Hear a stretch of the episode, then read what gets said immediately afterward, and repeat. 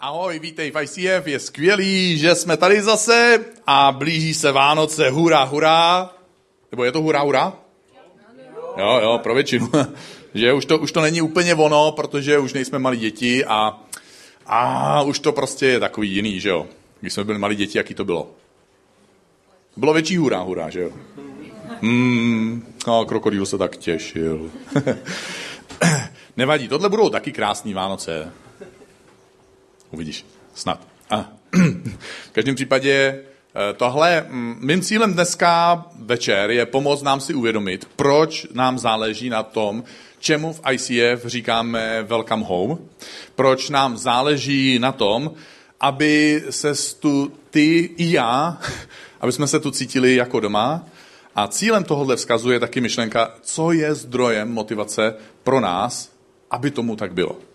Minulej týden, ne, minulej týden, před dvěma týdny jsem měl rozhovor s jedním hostem, s mladým mužem a byl tady jako po druhý, po třetí možná v životě a ptal jsem se ho, jaký má koncept Boha. Obvykle se ptám lidí, jaký mají koncept Boha, zvlášť když se s nima setkávám poprvé na začátku, protože chci pochopit, kde jsou na cestě s Bohem a jakým způsobem my jako I C F, jako církev, jako následovníci Ježíše, můžeme nějakým způsobem být nápomocní nebo mu aspoň nepřekážet na té jeho cestě. A on se trochu zdráhal nejdřív, protože nechtěl být asi v konfliktu se mnou, s tím pánem, co mluvil na tom pódiu.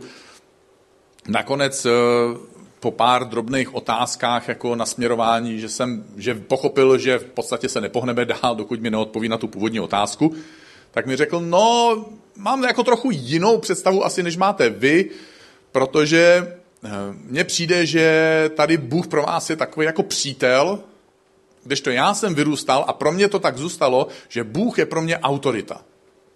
Já jsem mu říkal, no nejsme asi v nějakém speciálním konfliktu, protože pro nás Bůh je autorita. Už to slovo Bůh naznačuje, že nějakým způsobem nás přesahuje v mnoha ohledech, a že tedy je pro nás autorita, že je pro nás uh, autorita.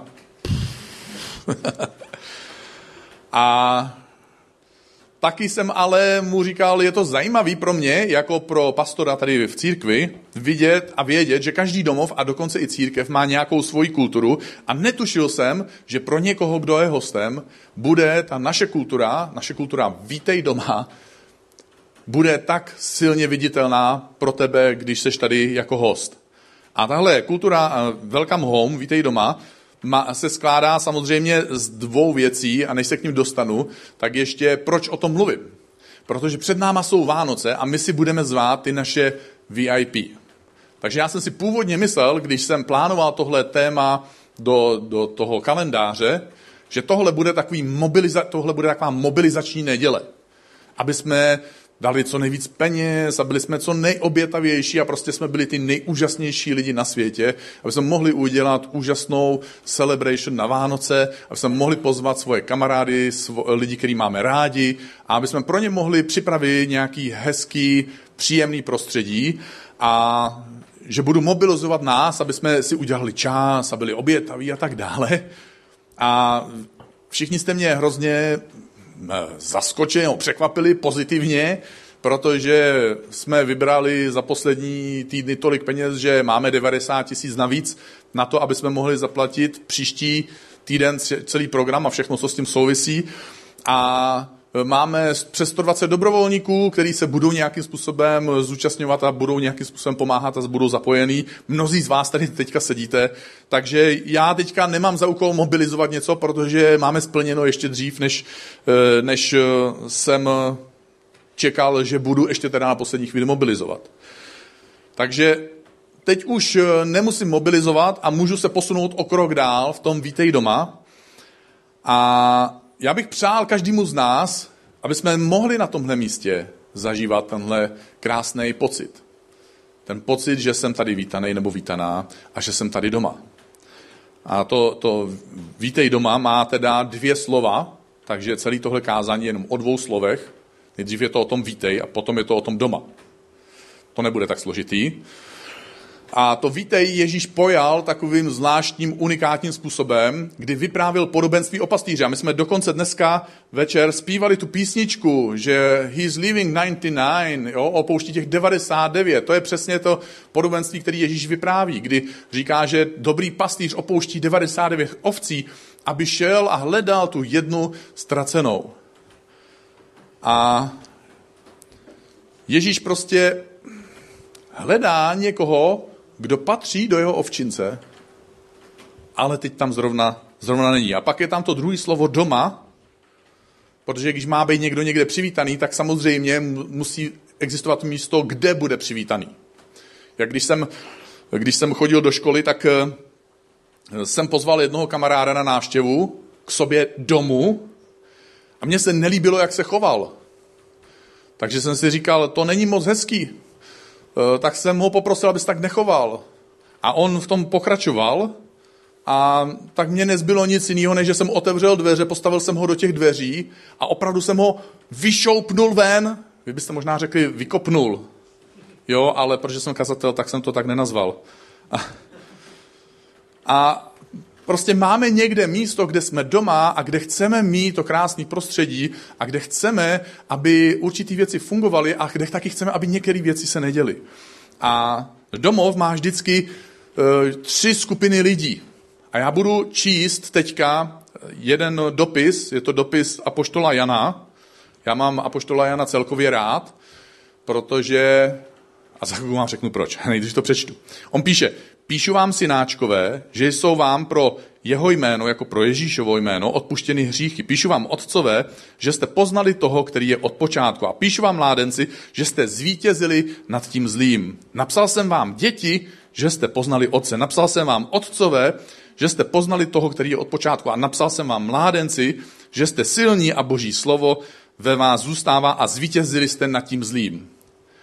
A mě fascinuje, jak už před dvěma tisíce lety věděli, že v každém domově žijou tři skupiny lidí.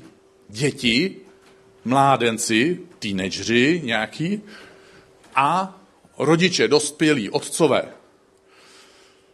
A mně se na tom líbí to, jakým nelineárním způsobem on to tam míchá. Proto mám Apoštola Jana rád. Prostě není nějak zásadně strukturovaný. Já nejsem strukturovaný. A prostě nejdřív říká synové, pak otcové, pak mládenci, synové, otcové, mládenci. Prostě se netrápí tím, jako že mají nějakou časovou posloupnost. Když Apoštol Jan napsal evangelium, svoje evangelium, tedy příběh o Ježíši, tak se netrápil tím, kdy se Ježíš narodil, komu se narodil, za jakých okolností se narodil. A prostě nastartoval ten jeho životní příběh až někde skoro ve třiceti. Prostě se cítil tak a tak to tak udělal. Já to někdy mám podobně. V každém případě i v duchovní rodině, v církvi, jsou tyhle, tyhle tři skupiny lidí, jsme tady reprezentovaní. Jsou tady, jsme tady my jako duchovní děti v církvi a to, to, to, jsou, to jsme ti z nás, komu je slouženo. Ani si to neuvědomujeme, že je nám slouženo, ani nemáme potřebu být vděční za to, že je nám slouženo, protože prostě tak to je a tak to je. A pak jsou tady duchovní mládenci, duchovní teenageři, lidi, kteří jsou pozvaní do služby. Nevím, jestli, jak, jak jste to prožili vy, když jste byli, když jste byli doma, doma teenageři. Uj! Něco tam hýzdalo, že jo, za mnou? Říkal, ty je myš elektronická. Člověk neví nikdy. Nová doba. Jo. Nevadí. Duchovní mládenci, že, že jsme doma byli jako k něčemu pozvaní. Jako ne, že bychom z toho byli nadšený, že jsme byli k něčemu pozvaní, jako třeba k nádobí, jo, nebo tak, ale nebo že jsme si měli po sobě uklízet pokoj a, a chvilku to trvalo. Ale prostě byl to nějaký výraz um, důvěry, že už nejsme děti a že jsme pozvaní k něčemu, co, co dělají dospělí. Že, že někdo uznal, že začínáme být dospělí. Akorát, že to uznal takovým nejméně vhodným způsobem, a to je, že nám dal nějaký úkol. A pak jsou tam duchovní otcové nebo duchovní rodiče. To jsou ti, kteří v rodině obvykle všechno ostatní dělají, všechno, co se neudělalo zatím. A jsou to taky ti, kteří to platí. Což je taková zvláštní role, protože když chodíte do práce nebo když jste majitel firmy, prostě kdy takhle jinak. Je to taková ta životní role, která nedává moc smysl, protože za normálních okolností, když v životě za něco zaplatíte, tak to pak nemusíte dělat. Ale te, v téhle roli, když jste, tak vy všechno platíte a současně všechno děláte. Tak je to něco, na co člověk, člověk si říká, tak kam bych se hrnul. Jo? To mi nedává moc smysl. Takže to chápu. A tyhle lidi dělají často potom i to, co se třeba nechce, co je nepohodlný, co se opakuje, takže to může být třeba rutina, nuda, ale prostě taky proto, že vědí, že bez toho ten domov nakonec nemůže být. Což bylo pro mě velký poznání, když jsem se odstěhoval do svého vlastního bytu v osmnácti a potkal jsem se s realitou, že jsem musel začít dělat věci, bez kterých by ten domov nebyl. Ale na tom seznamu jsem nedělal úplně všechno, tak když potom někdo přišel na návštěvu, tak byl překvapený, že to nevypadalo úplně jako domov. A my máme sklon, my máme sklon, který neměl apoštol Jan, sklon dívat se na náš život a na náš, na náš duchovní život taky lineárně. Takže my máme sklon vidět život takhle. Narodil jsem se, nebo někdo se narodí a zpočátku nosí plínky. My jsme rádi, že nosí plínky ve skutečnosti, protože bez plínek by to bylo horší. Jsou lidi, kteří mají čas, nervy, odbornost a, a prostě cokoliv a zvládnou to i s miminkem bez plínek. To jsou ultrahrdinové, já je obdivuju, vychoval jsem čtyři děti, ale s plínkama, takže prostě je zůstalo jenom u toho obdivu. Ale my očekáváme, že dřív nebo později se přejde z těch plínek na nočník. A ano, pořád se to ještě jako utíná ty půlky, ale potom doufáme, že se přejde na normální záchod, kde se občas ještě musí taky jako utřít, ale doufáme, a každý z nás, kdo tady sedíme, dneska už jsme to zvládli, protože jsme tímhle lineárním procesem, žádný stupeň jsme poctivě nevynechali, takže jsme si to všechno pěkně odmakali až sem a už to děláme bez pomoci. Od začátku až do konce. I s utřením. Sláva. Takže protože máme takovouhle duchovní zkušenost, teda takovouhle zkušenost, tak máme potom snahu, já jsem přeskočil sám sebe, to asi protože jsem skokan, tak máme snahu tuhle zkušen, lineární zkušenost z našeho fyzického života přenést do našeho duchovního života. Tak máme představu, že, že člověk, když se obrátí, tak ze začátku prostě tak dělá ty chyby, jo, tak prostě Ježíš ho jako přebaluje a, a ta duchovní rodina ho, to jako musí přežít nějak, ale dřív nebo později se začne jako tlačit, aby se přešlo z těch plínek na ten nočník, aby si byl zralejší a potom, aby si byl tak zralej, že už vlastně nepotřebuješ přebalovat a dokonce ani nepotřebuješ utřít a zvládneš si to všechno obsloužit sám a prostě skutečnost je taková, že my nefungujeme ani v životě dokonce nakonec, ani v duchovním životě nefungujeme takhle lineárně. Takže se ukazuje, že člověk, který je rok věřící, se někdy zachová duchovně hodně vyzrále a člověk, který je dvacet let věřící, se někdy chová jako duchovní teenager. A můžeme, musíme si přiznat, bez ohledu na to, jak dlouho chodíme s Ježíšem, že čas od času, někdy docela často se nám stává, že musíme jít zpátky za Ježíšem, ať je nám šest měsíců, ať s Ježíšem žijeme šest měsíců, nebo šestnáct let, nebo dvacet šest let, nebo čtyřicet šest let. A musíme přijít k Ježíši a říct, Ježíši, potřeboval bych přebalit. Zase jsem to podělal. Ta čeština je úžasná, že jo? Člověk nemusí říct nic vošklivýho a všichni to chápeme. A to se nám děje i ve fyzickém životě. Já když, když se setkávám s lidmi, kteří, kteří se blíží k rozvodu nebo se rozvádí, na, protože někdy se to nepodaří zvrátit, ve skutečnosti často se to nepodaří zvrátit, když už to dojde tak daleko, tak dospělý člověk, který by měl být jako zralý, rozumný, tak se najednou chová pubertálně nebo dokonce dětinsky. A já teďka, když sloučím Ježíše, který vychází ven, opouští těch devadesát devět, aby našel toho jednoho ztraceného, s tím, že v duchovní rodině jsou tyhle tři skupiny lidí a ve skutečnosti to nejsou tři skupiny lidí, ale my jsme někdy v tomhle stavu, někdy v tomhle stavu, někdy v tomhle stavu. Někdy to vypadá, že se to vyvíjí v nás lineárně, ale často skáčeme zase zpátky a někdy překonáme sami sebe a zachováme se překvapivě dost duchovně dospělejc, než na co vypadáme a kde opravdu třeba ve skutečnosti jsme.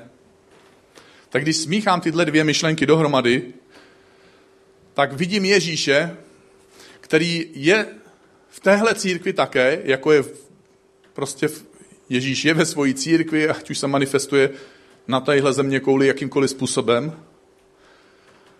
A Ježíš opouští těch devadesát devět ovcí, aby našel tu jednu ztracenou.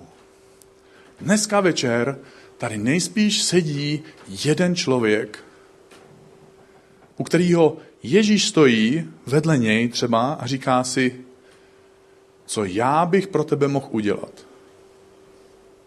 K čemu bych mohl donutit všech ostatních devadesát devět kolem tebe, aby jsme ti společně pomohli vidět tvoji příležitost, že se můžeš vydat na cestu za Bohem. Já jsem ochotný udělat cokoliv, i kdybych proto měl položit život, což nakonec udělal. Což je krásný, protože když jsme to my, tak je to hurá, hurá. Ježíš kvůli tobě a kvůli mně opustil všechno ostatní a všechny ostatní a chtěl tebe a mě získat. A každou neděli máme tady takové hosty.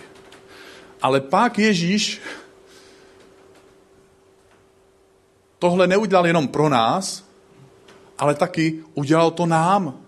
On, my jsme se stali jeho následovníky, my jsme už teďka ty jeho ovečky, nás je těch devadesát devět, plus minus, jo, já to chápu, že někdy je nás třeba tady míň, někdy je nás tady víc.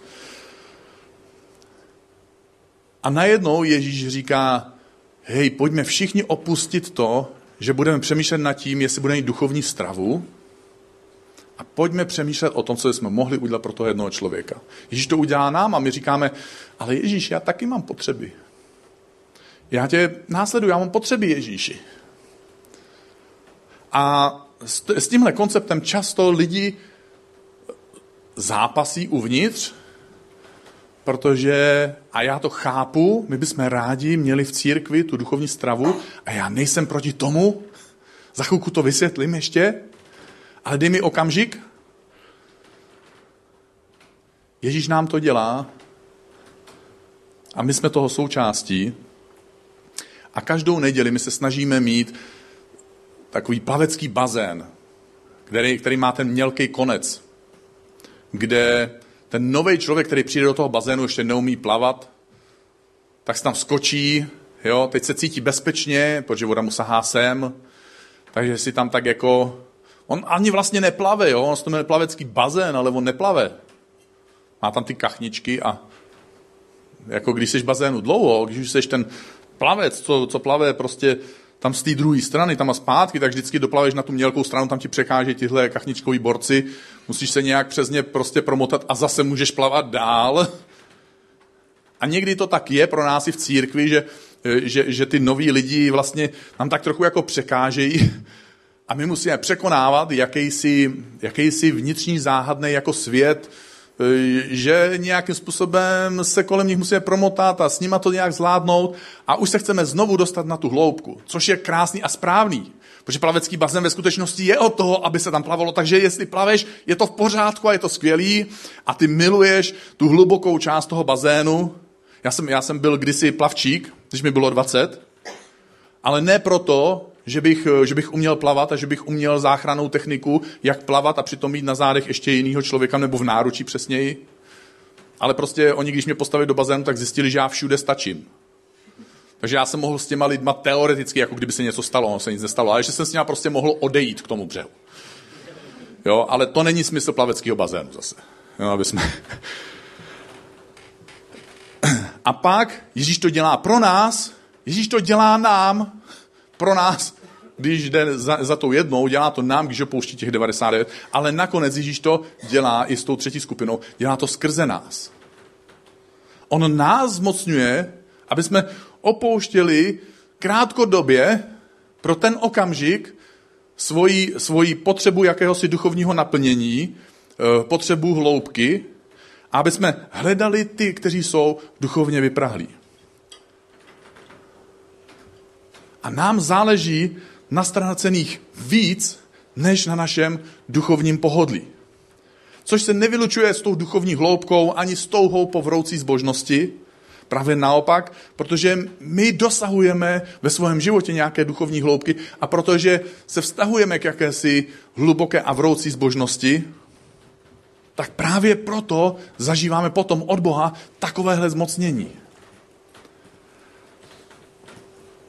Takže když máme tyhle tři skupiny, které žijou v tom domově, tak co vytváří ten domov? Domov vytváří nějaký pravidla, což jasně, dobrý. Pak cena, která se musí zaplatit za ty pravidla, a, taky zajímavý, jo. Neradi, nemusíme vždycky úplně, ale to, co je pro nás zajímavé, je atmosféra v tom domově. Jaká atmosféra? Způsob, jakým ty pravidla na nás působí, způsob, jakým na nás působí vynucování nebo snaha dosáhnout těch pravidel, nebo snaha vyhnout se některým nechtěným pravidlům. Ta atmosféra je pro nás hrozně důležitá, když žijeme v nějakém domově, protože některý domov svojí atmosférou nás přitahuje, aby jsme se tam rádi vraceli. A některé domovy svojí atmosférou způsobí, že se tam nechceme moc vracet a musíme ve skutečnosti překonávat určitý vnitřní překážky. A když jsou teda tyhle tři věci v každém domově, pravidla, cena za ně zaplacená, atmosféra, co z tohohle, nebo co vůbec je na tom domově nejdůležitější?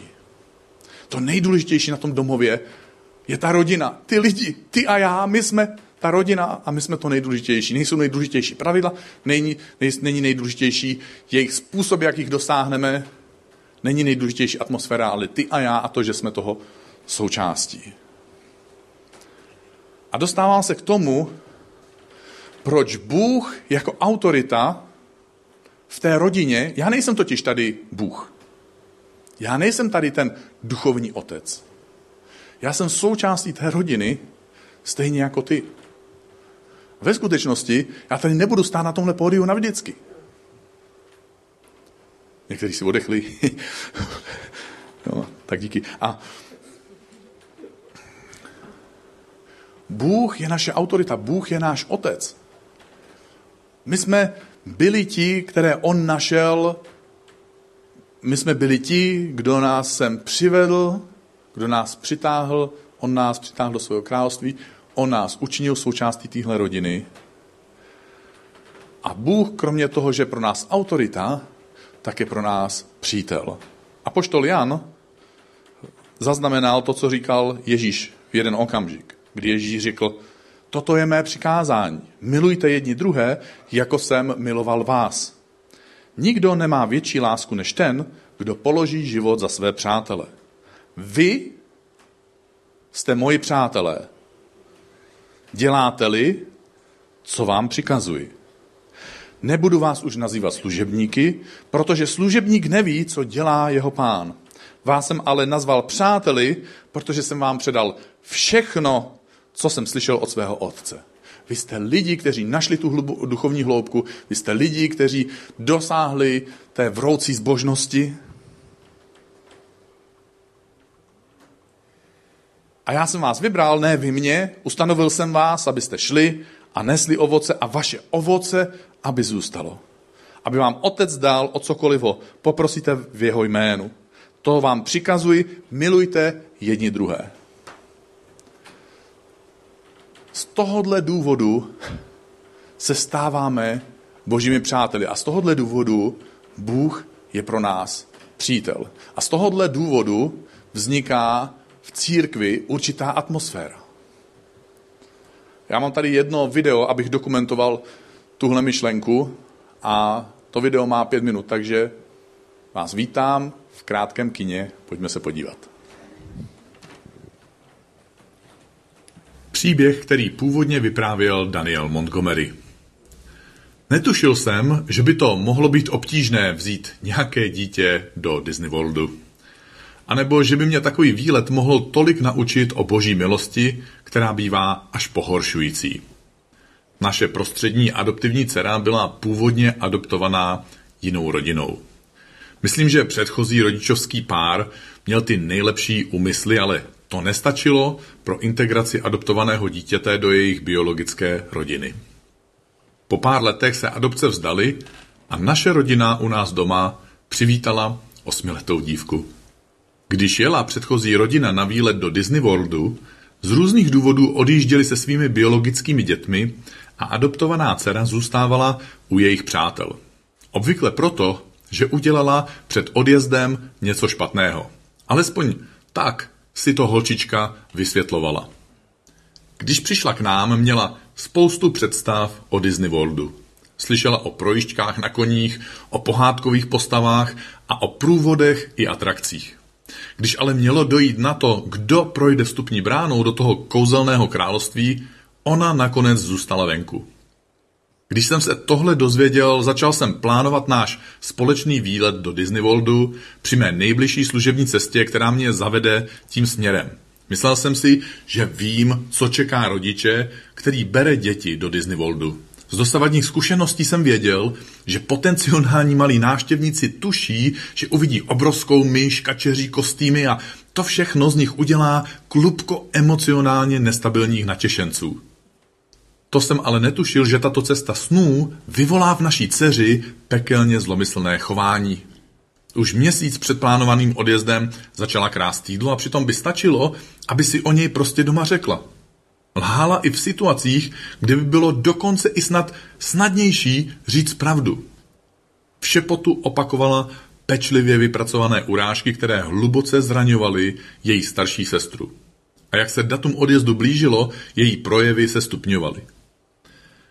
Pár dnů před odjezdem na jih jsem si posadil naši dceru na klín, abychom si popovídali o její poslední eskapádě. Vím, co uděláš, řekla chladným hlasem. Nevezmeš mě do Disney Worldu, že jo? Nic takového mě ani nenapadlo, ale její jízda po šikmé ploše najednou dávala smysl. Věděla, že si nezasluhuje cestu do vysněného království kouzel. Zkoušela to tolikrát a tolikrát selhala.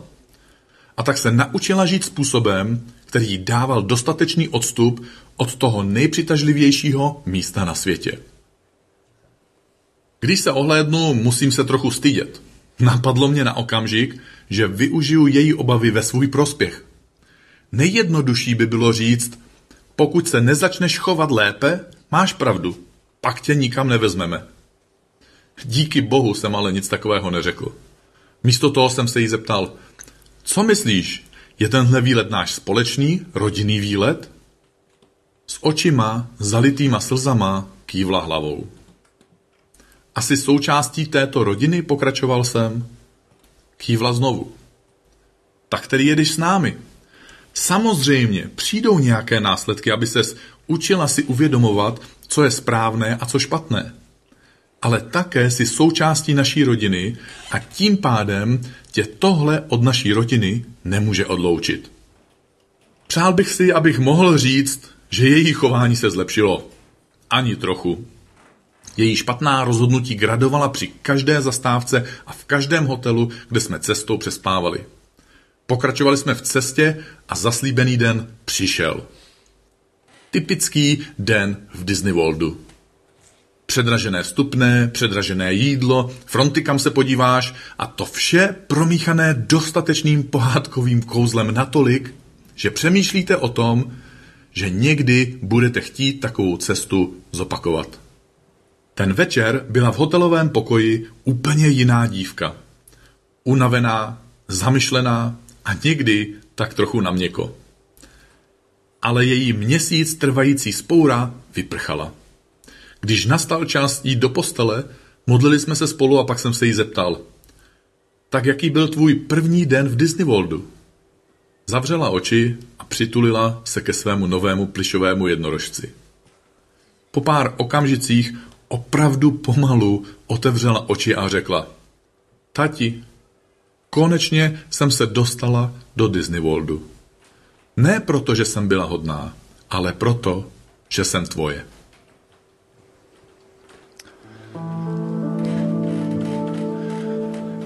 Tohle v nás může udělat a tohle můžeme zažít, když jsme v té dokonalé boží rodině, ať už v té pozemské nebo v té duchovní. A A já bych ti tak moc přál, aby si tohle v životě mohl nebo mohla zažívat. Ale taky musím říct jednu věc, a to je, že ti to nemůžu slíbit. Určitě ti to nemůžu slíbit pro tu pozemskou rodinu a žel, ti to nemůžu slíbit ani za tu duchovní rodinu.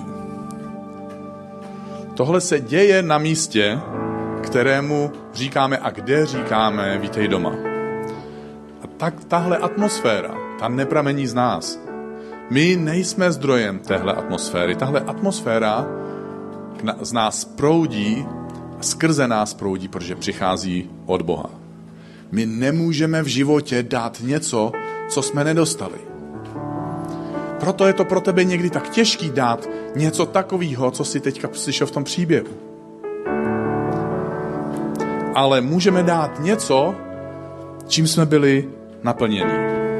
V I C F my nesloužíme, abychom pomohli Bohu vytvořit místo, kde se následovníci Ježíše budou cítit doma a kde se Ježíšem hledaný lidi budou cítit jako doma. My chceme mít duchovní hloubku a chceme mít vášnivou zbožnost. Chceme být Bohu blízko tak moc, že budeme zmocněni k tomu, aby jsme cíleně i bezděčně vytvářeli takovéhle místo, kde se ostatní cítí jako doma.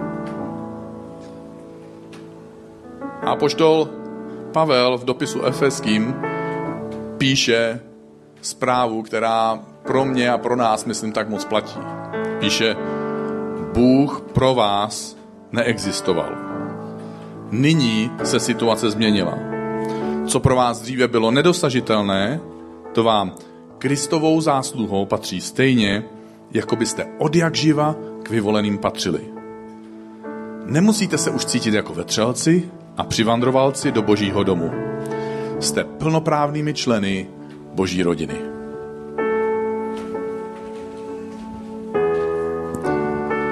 Zkus si to představit, co lidé mohou zažívat, když přijdou sem a to, co má Ježíš na srdci, pozvat lidi k sobě domů.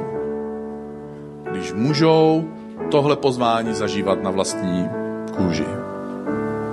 V našem středu.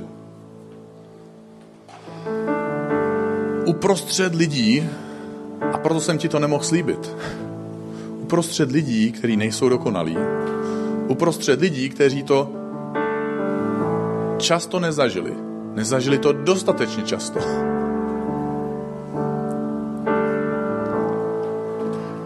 Ale taky uprostřed lidí, kteří dovolují Bohu, aby je naplňoval svojí láskou, svým odpuštěním, svým přijetím, tou svojí boží atmosférou, kdy my od Boha slyšíme vítej doma.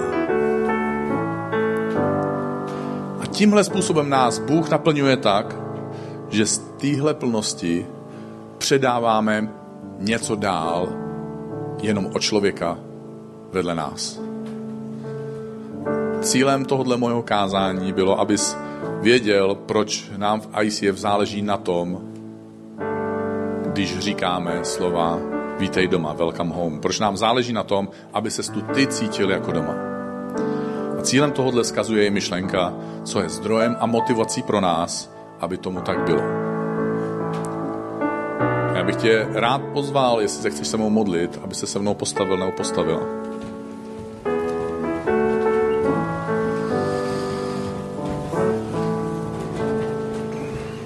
Bože, dneska večer jsme tady právě jako ty nedokonalí lidi. Jsme tady jako ty lidi, kteří jsme ve své fyzické rodině ne vždycky zažili to správné pochopení. Ne vždycky jsme dostali to přijetí. Ne vždycky jsme dostali to potvrzení, že tam patříme. Ne vždycky jsme zažili tu atmosféru těch slov vítej doma. A Bože, jsme tady jako nedokonalí lidi, kteří taky často jsme to nezažili ve svých církvích a dokonce někdy i v téhle církvi. A máme svoje pocity. Tak rádi jsme, Bože, dospělí, když jsme ti blízko. Ale taky se nám stává, že jsme někdy Jako teenageři, který se cítí opuštěný, když se zaměřuješ na někoho kolem nás, nebo když se církev zaměřuje na někoho než já. A někdy, Bože, jsme prostě jenom ztracený jako děti a potřebujeme, aby se nám sloužil, aby ostatní nám sloužili. A že všechno tohle, všechny tyhle tři skupiny nejsou tři skupiny, ale že každý z nás jsme někdy tady, někdy tady a někdy tam.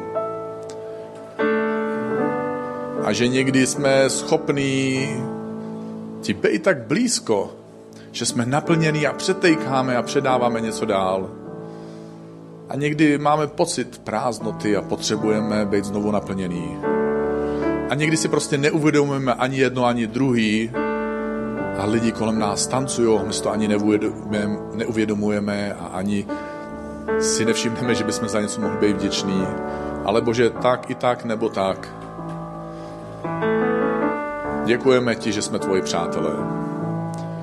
Děkujeme ti, že můžeme být součástí tvojeho domova. Ne proto, že jsme správní, ne proto, že jsme dokonalí, ne proto, že neděláme chyby, ale protože jsme tvoje děti. Bože, děkujeme ti, že můžeme zažívat tohle pozvání a tohle ujištění, kdy ty říkáš do našich srdcí, vítej doma. Duchu svatý, naplňuj nás dneska. Chceme přijít co nejblíž k Božímu srdci a chceme zažít tohle naplnění, aby jsme mohli přetejkat dál. Bože, k těm našim V I P, k lidem, který si zveme na příští neděli. Lidi, se kterými budeme, který na příští neděli nedorazí. Aby jsme tuhle atmosféru vítej doma nemuseli mít jenom tady, ale aby jsme si ji mohli nést tam, kde budeme. S těma našima lidma, který máme rádi, na kterých nám záleží. S naší rodinou, s našima rodičema, sourozencema, kamarádama, příbuznejma. Duchu svatý, zmocni nás a modlíme se, Bože, aby si působili v jejich srdcích, aby si působil nějakým zvláštním nadpřirozeným způsobem, aby oni dokázali přijímat to, co ty nabízíš, aby dokázali vidět tu příležitost, kterou někdy děláš i skrze nás a ke který si nás někdy používáš. A Bože, dej nám duchovní oči, aby jsme tyhle příležitosti viděli. Bože, dej nám odvahu do takových situací vstupovat, dávej nám sílu udělat ten krok a říct a ví, že Bůh tě miluje, nebo nabídnout pomocnou ruku, přenést se přes zraňující slova, který lidi říkají z hořkosti a z bolesti, přes nedorozumění, který máme z minulosti, přes zranění, který nám třeba někdy způsobili. Bože, aby jsme mohli být tím, kým jsme tvými přáteli, aby tohle mohli, mohli vidět na nás, aby tohle oni pro sebe mohli sami zažít. Amen.